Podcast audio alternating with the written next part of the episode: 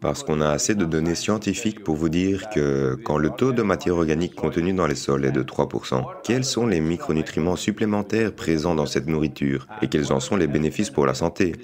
Ça n'a pas lieu seulement à cause d'un manque de direction et d'engagement en particulier. C'est ce que je voudrais apporter à la COP 15 en Côte d'Ivoire. Chaque nation, pauvre ou riche, peut le faire, et ça devrait être fait.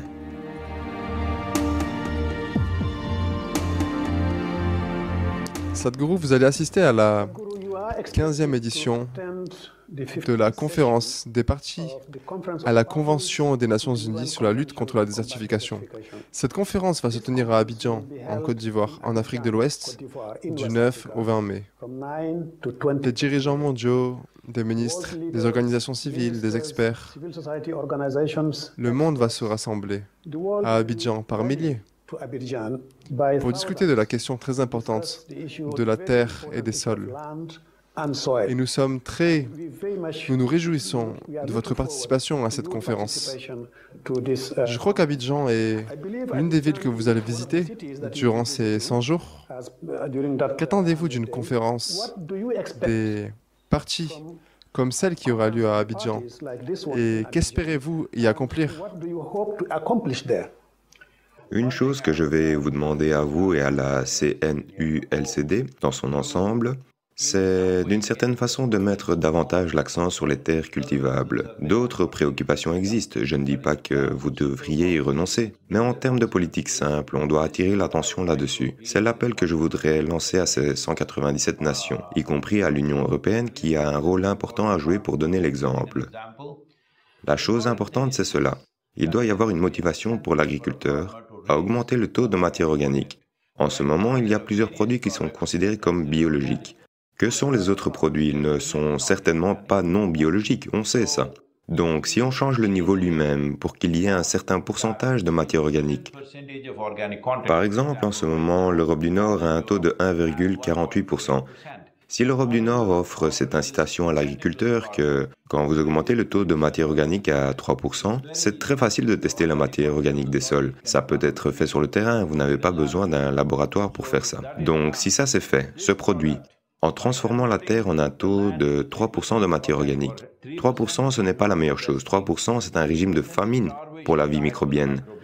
Mais au moins faisons en sorte que temps ait lieu, parce qu'au moins ils vont rester en vie. On sait qu'ils sont en train de mourir et que la désertification a lieu. Ça veut dire que la vie microbienne est en train de mourir de faim. C'est ça que ça veut dire. Donc au moins les garder en vie et quand ça augmente, vous étiquetez le produit en fonction de son taux de matière organique. Pendant ce temps, les entreprises et les industries peuvent s'impliquer et veiller à ce que l'agriculteur obtienne le crédit carbone. Il est très important qu'on améliore l'aspect rentable de l'agriculture, autrement plus personne ne fera d'agriculture d'ici 25 à 30 ans. Donc une autre chose, c'est que le produit va trouver une autre place sur le marché.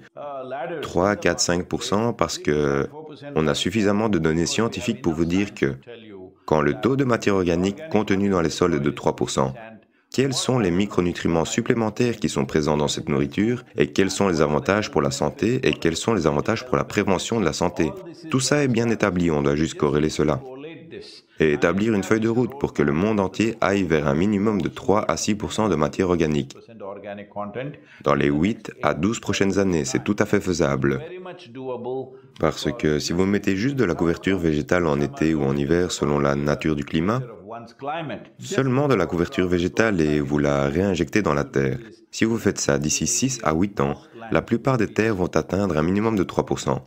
Donc ce n'est pas infaisable, et il ne faut pas non plus d'énormes sommes d'argent. Il n'est question que de prendre une direction et un engagement unique.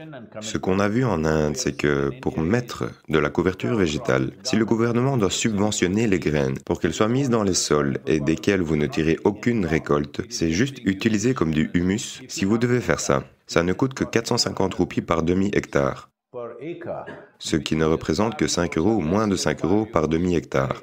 Chaque nation peut faire ça. Ça ne nécessite pas de gros budget. Si vous voulez le faire en l'espace de 2 à 3 ans, ça va coûter un peu plus cher. Mais si vous voulez le faire en 6 à 8 ans, chaque nation peut le faire. Ça n'a pas lieu uniquement à cause d'un manque de direction et d'engagement particulier. C'est ce que je voudrais apporter à la COP 15 en Côte d'Ivoire. C'est 197 nations. Si elles voient ça de cette façon, une focalisation particulière sur les terres cultivables et un engagement envers cela, ça ne demande pas d'argent, ça ne demande pas une technologie avancée. Toute nation, pauvre ou riche, peut le faire. Et ça devrait être fait. Si vous êtes intéressé par le futur de ce monde et par les générations futures, l'Organisation des Nations Unies pour l'alimentation et l'agriculture s'apprête à dire que la nourriture que nous mangeons en ce moment appartient aux enfants qui ne sont pas encore nés. Manger la nourriture des enfants qui ne sont pas encore nés me blesse au plus profond de mon cœur. C'est comme si nous commettions un crime contre l'humanité elle-même. Eh bien, merci beaucoup, Sadhguru. Merci à tous les auditeurs et les téléspectateurs. Des millions de personnes dans le monde entier vous suivent, Sadhguru.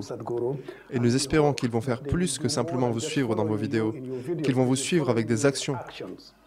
Et nous aimerions appeler toutes les personnes dans le monde à prendre soin de ce capital naturel si important qui est notre parce que c'est la vie, c'est notre nourriture, c'est notre air, c'est la qualité de l'eau, c'est la qualité de notre santé, et c'est la qualité de la nourriture, les aliments nutritifs dont nous avons tous besoin. Donc j'aimerais tous vous remercier profondément pour votre participation. Merci Sadhguru de votre visite.